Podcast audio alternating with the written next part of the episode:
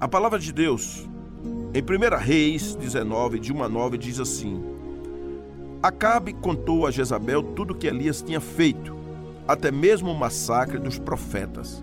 Jezabel imediatamente enviou um mensageiro para ameaçar Elias, dizendo: Os deuses vão castigar você por isso. Vou me vingar de você. Juro que amanhã, a esta hora, você estará tão morto quanto aqueles profetas. Quando Elias percebeu a situação, fugiu para Berseba, no extremo sul de Judá. Deixou seu ajudante ali e caminhou mais um dia no deserto. Chegou até um zimbro, sentou-se à sombra e pediu para morrer. Basta, ó Eterno, leva minha vida. Estou pronto para descer à sepultura com meus antepassados. Exausto, caiu no sono debaixo do zimbro. De repente, um anjo acordou e disse: Levante-se e coma. Olhando em redor, para sua surpresa, deparou perto da sua cabeça com um pão assado sobre brasas e um jarro de água. Ele comeu e voltou a dormir. O anjo do Eterno voltou, acordou e disse: Levante-se e coma um pouco mais. Você tem uma longa viagem pela frente. Ele se levantou, comeu, bebeu e partiu. Sustentado pela comida, caminhou 40 dias e 40 noites até chegar a Horebe, o monte de Deus. Chegando lá, entrou numa caverna e dormiu. A palavra do Eterno veio a ele: O que você está fazendo aqui, Elias? Queridos amigos, amadas, ouvintes da palavra de Deus, é muito interessante essa história do profeta Elias, porque um homem que teve uma história, uma vida retumbante, uma trajetória vitoriosa, agora, por se sentir ameaçado, ele desanimou da vida e entendeu que poderia morrer, largar tudo e agora seguir destino porque já tinha feito a obra do Senhor. Não queria mais estar permanecendo ali. E todos vocês sabem dessa história, porque o nosso Deus, ele é tremendamente maravilhoso e revelador.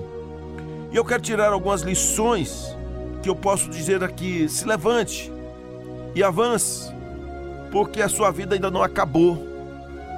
Você ainda não é o fim para você aqui na terra. Essa é a palavra de hoje. Levante-se e olhe agora para frente, pois o Senhor ainda tem uma obra com você, ainda tem um legado a construir na sua vida. Então aqui não foi apenas a ameaça de que Jezabel fez a Elias para que ele andasse descontente. Alguns outros fatores também o levaram a desejar a morte. E eu quero tirar algumas lições aqui. Primeiro, são as circunstâncias. Elias, ele estava cansado, sim, até mesmo diante de tantas situações, de um povo rebelde, de uma nação que não se curvava diante de Deus. E isso fez com que ele olhasse para os problemas. 1 Reis 19, 2 a 3 diz: Jezabel imediatamente enviou um mensageiro para ameaçar Elias, dizendo: Os deuses vão castigar você por isso. Vou me vingar de você. Juro que amanhã, a esta hora, você estará tão morto quanto aqueles profetas. Isso aqui realmente é você olhar para as ameaças que recebem durante o dia, durante a noite, por conta de situações, de dívidas, de fracassos, de pecados, de morte, de desgraça, de pensamentos destrutivos. Assim Elias, ele olhou para as circunstâncias e por isso ele quando deixou de olhar para Deus, ele também começou a se afastar da visão do Espírito Santo na vida dele. Elias, ele não só fez isso, ele também deixou pessoas queridas, pessoas próximas para trás. A palavra de Deus diz no versículo 3 que Elias percebeu a situação após perceber e fugiu, fugiu para Beceba, no extremo sul de Judá. deixou seu ajudante ali e caminhou mais um dia no deserto. Ele não passou nada para o ajudante. Ele não disse que o ajudante seria o substituto dele. Deus não tinha ordenado nada a Elias a esse respeito, que ungisse o seu ajudante. Apenas ele abandonou aquele ajudante, aquele aprendiz, aquele discípulo naquele lugar e foi para frente. Aprenda aqui também algumas coisas. É de que antes que a gente vá até o final, nós devamos fazer discípulos. Essa é uma pergunta que eu fiz recentemente em uma das reuniões com alguns líderes. Você tem preparado alguém para o seu lugar? Você está crescendo e verificando quem poderia ficar no seu lugar caso você não pudesse mais continuar ali? Então Elias foi aquele que deixou o ajudante, mas não fez dele um discípulo para dizer: Senhor, aqui agora está contigo. Ele simplesmente abandonou. E essa é uma das, situ das situações que acontecem quando pessoas estão feridas, machucadas, cansadas. Elas vão embora e deixam pessoas queridas para trás. Você já deixou alguém? Você já abandonou, ignorou pessoas preciosas, pessoas caras, pessoas queridas, pessoas que se importaram com você, pessoas que se preocuparam e até lhe ajudaram, e você foi embora, deixou para trás, ou foi estúpido e grosseiro, então é hora de reconciliar. Eu não estou aqui querendo trazer apenas um peso sobre a sua vida, sobre a sua cabeça, sobre a sua mente, talvez por ingratidão, por pecados, por erro. Não sei o que aconteceu, mas eu quero que você apenas traga a memória e faça uma reflexão para que realmente a gente possa crescer. Eu quero crescer junto com você. Cuidado com as pessoas preciosas. Talvez seja o momento de você fazer uma meia volta e, e dizer: me perdoe, ou estou voltando, ou por favor, me dê mais uma chance. Será que não é isso o tempo? Ah, não, essa pessoa me humilhou, ou um dia me decepcionou, me traiu. Sim, mas continua praticando ou tem uma chance de crescer. Pense comigo. Uma outra coisa é que é muito perigoso para nós e estava em Elias. Havia um esgotamento emocional em Elias, havia um esgotamento físico. A Bíblia diz que ele chegou até um zimbro, como aqui no versículo 4 e também no versículo 5. Ele sentou-se à sombra e pediu para morrer. Basta, ó Eterno, leva minha alma, estou pronto para descer à sepultura com meus antepassados. Exausto, ele caiu no sono debaixo do zimbro. De repente, um anjo acordou e disse: Levante-se e coma. Talvez você esteja esgotado pelo seu próprio pecado, ou pelo ministério, cansou da família e algumas coisas. Você fala assim: Eu não aguento, não quero mais ouvir sobre esse assunto, eu não estou mais querendo conversar, eu quero andar sozinho, eu quero construir talvez a minha casa, o meu casebre, na beira de um lago, numa montanha. É, você sabe que diariamente centenas de pessoas abandonam suas casas, eu estou falando no Brasil, e essas pessoas elas saem perambulando. Pessoas que foram decepcionadas. Uma certa feita eu estava, quando morava no Rio de Janeiro, e trabalhei numa empresa lá, entre outras coisas, e chegou alguém pedindo um, alguma coisa, algum dinheiro ou comida, e eu fui atendê-lo. E ele realmente se expressava muito bem, o seu vernáculo era bom, a sua gramática era boa.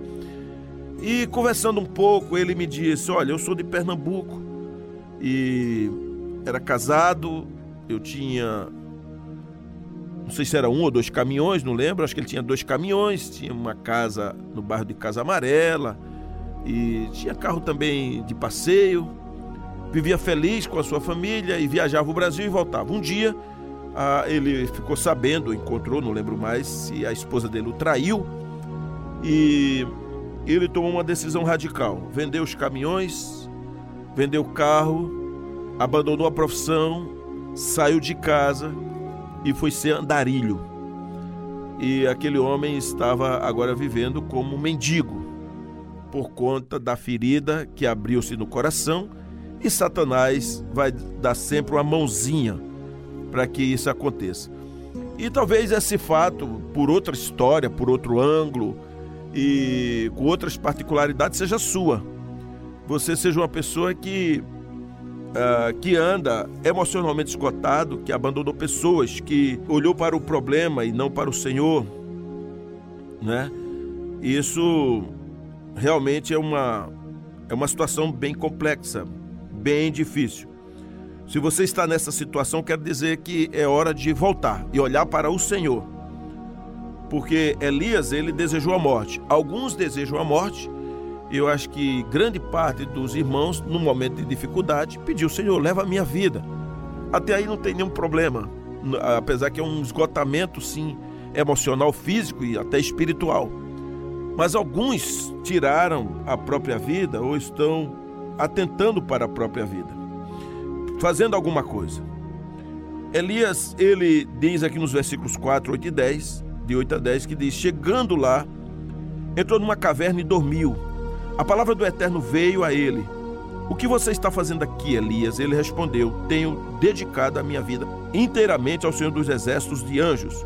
O povo de Israel abandonou sua aliança, destruiu os lugares de adoração e matou seus profetas. Sou o único que restou e agora estão querendo tirar a minha vida também.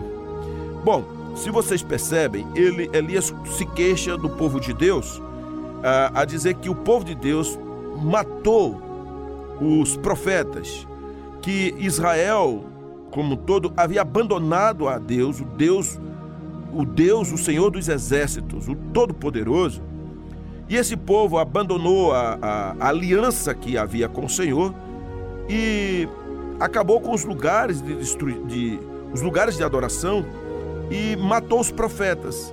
E agora quem está querendo matar ele não é mais o povo de Deus, mas sim a Jezabel. Mas de qualquer forma ele fazia uma ligação porque Jezabel era mulher do rei Acabe. Então Acabe representava de uma certa forma o povo de Deus. E olhando isso, ele disse: Eu não sou melhor que ninguém, então que o Senhor tire a minha vida, eu não tenho mais motivo para viver. Me leve, eu não quero mais estar aqui. Então, Elias recebe uma palavra de Deus para que ele se levante e reaja. Então, é um recomeço de vida. Eu não sei quantos dias você ainda vai estar aí presente.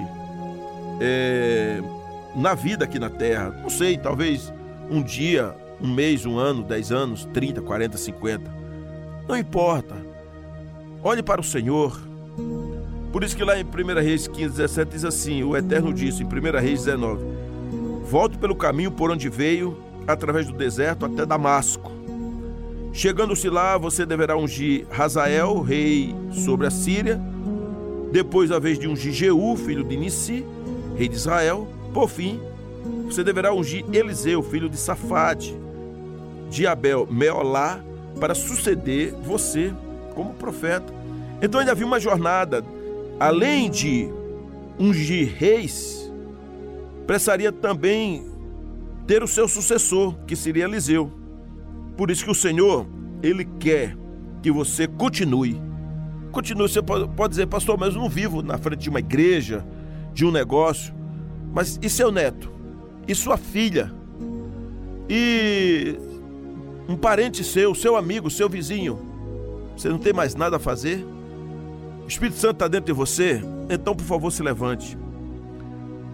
Eu posso dizer o seguinte, conforme 2 Reis 2, de 7 a 8. O Senhor deseja te usar ainda. Ele não acabou com você. Seu tempo não acabou. Diz aqui os versículos: 50 discípulos dos profetas ficaram observando de longe, quando os dois pararam na margem do Jordão. Elias pegou sua capa, enrolou-a e bateu na água. O rio dividiu-se e os dois atravessaram sobre o chão seco. Então ainda há algo novo para o Senhor fazer por você e com você. Por isso que a Bíblia diz: o Espírito do Eterno, o, o Senhor, está sobre mim, porque o Eterno me ungiu. Ele me enviou para pregar as boas novas aos pobres, curar os de corações partidos, anunciar a liberdade aos cativos e o perdão a todos os prisioneiros. O Eterno me enviou para anunciar o ano da sua graça. A celebração da data em que Deus destruiu os nossos inimigos e a consolar todos os que choram, para cuidar das necessidades de todos os que sofrem em Sião e entregar a eles flores de esperança em vez de cinzas, mensagens de alegria em vez de notícias de calamidade, um coração de louvor em vez de espírito angustiado. O nome deles será mudado para carvalhos de justiça, plantados pelo Eterno para mostrar a sua glória, a glória do Senhor. Isaías 61, de 1 a 3. É maravilhoso esse texto, releia, por favor. Então, o desejo do Senhor é que você se levante. O Senhor quer te usar corajosamente, por favor, se levante. Recomece sua vida, restaure-se, procure alguém. Estou dizendo que você já tem que assumir o púlpito, não. Tem gente que ama estar em cima de um altar. Trabalhe nos bastidores, reorganize sua vida, procure seus filhos, peça perdão, saiba que Deus é maior do que o inimigo, do que o ataque à sua mente. Renove a sua mente, seu coração, saiba que você foi eleito não porque você é bonito, porque você é inteligente, porque você é, já nasceu nobre. Não, é porque a misericórdia do Senhor é extraordinária e se renova cada manhã. Então seja diferente, seja novo. Tenha a mente de Cristo, cante louvores ao Senhor, exalte o nome dele. E aí você vai continuar a adorar o nome do Senhor. Elias disse a Eliseu: O que posso fazer por você antes que eu seja levado para longe de você? Respondeu Eliseu: Faze de mim o principal herdeiro do teu espírito profético. Em outras palavras, me dá a porção dobrada do teu espírito. Então a gente muitas vezes precisa ser corajoso e saber que o Senhor, Ele nos sustenta, Ele nunca nos abandona. Você pode até estar pagando um preço pelos seus erros, pelos seus pecados, por suas meninices, por seus descasos, mas o amor do Senhor não mudou. É o Senhor quem quer transformar você. Permita isso. Deixe Ele mudar. Ele é misericordioso, Ele quer dar paz no seu coração. A paz que excede todo o entendimento. Você pode hoje dizer: Senhor, apesar de mim, Tu és o meu amado. Tu és o meu Abba Pai. Tu és o meu Deus incrível. Porque o Senhor é muito bom. Ele é maravilhoso. Ele, ele coloca a sua mão sobre você. O Senhor é aquele que arranca seus pecados. Deus não tem prazer em pecado nem Deus se alegra com os pecados da sua vida, nem em castigar você. Ele quer lhe curar. Você pode dizer, mas pastor, eu estou passando uma humilhação, meu negócio quebrou. Pode ter sido por causa do pecado, você pode até estar na cadeia. Você pode até estar prestes a pagar uma multa muito grande. Você pode até estar prestes a ser humilhado publicamente. Mas isso faz parte de uma trajetória na terra. Mas isso não precisa roubar a esperança que há no seu coração então ajeite, arrume a sua vida, restaure o seu relacionamento. Ah, pastor, eu não quero mais perdoar a minha mulher, ela me traiu. Mas ela está arrependida? Não sei, talvez não, talvez seja só. Entenda, isso é com o Senhor. Então perdoe a sua esposa, restaure-se. Chegue junto àquele filho que não fala com você, que só te procura para pegar dinheiro mas chega lá e mais do que dinheiro, olhe ele como ser humano, ele é sangue do seu sangue. Coloque o nome do seu filho no registro dele, que está sem o nome do pai. Por favor, arrume a casa, faça o que você pode fazer. Tire ele do anonimato, abençoe seu filho. Aprenda também a converter seu coração ao seu filho. A Bíblia diz isso em Malaquias 4:6. Antes que venha o o grande e terrível dia do Senhor e que ele não fira a terra com maldição. Pai, converta seu coração ao seu filho. Filho, perdoa o seu pai. Você diz, ah, ele não é meu pai. Eu não considero pai. Considere, ele, ele doou o sangue dele para você. Mesmo sendo ele uma pessoa tão complexa e difícil e até uma pessoa má. Não estou pedindo para você aprovar os erros dele, mas perdoe. Uma moça entrou na minha sala e disse: Pastor, hoje eu estou perdoando meu pai apesar de nunca tê-lo conhecido. Mas ele está mudando a história. Sabe o que aconteceu? Naquela mesma semana, na semana seguinte, aquela moça me procurou de novo e disse: A vida tem mudado para mim, porque parece que saiu um, aqui um gargalo de dentro de mim. Uma outra pessoa me procurou e nós conversamos sobre paternidade. Então, conserte sua vida, por favor.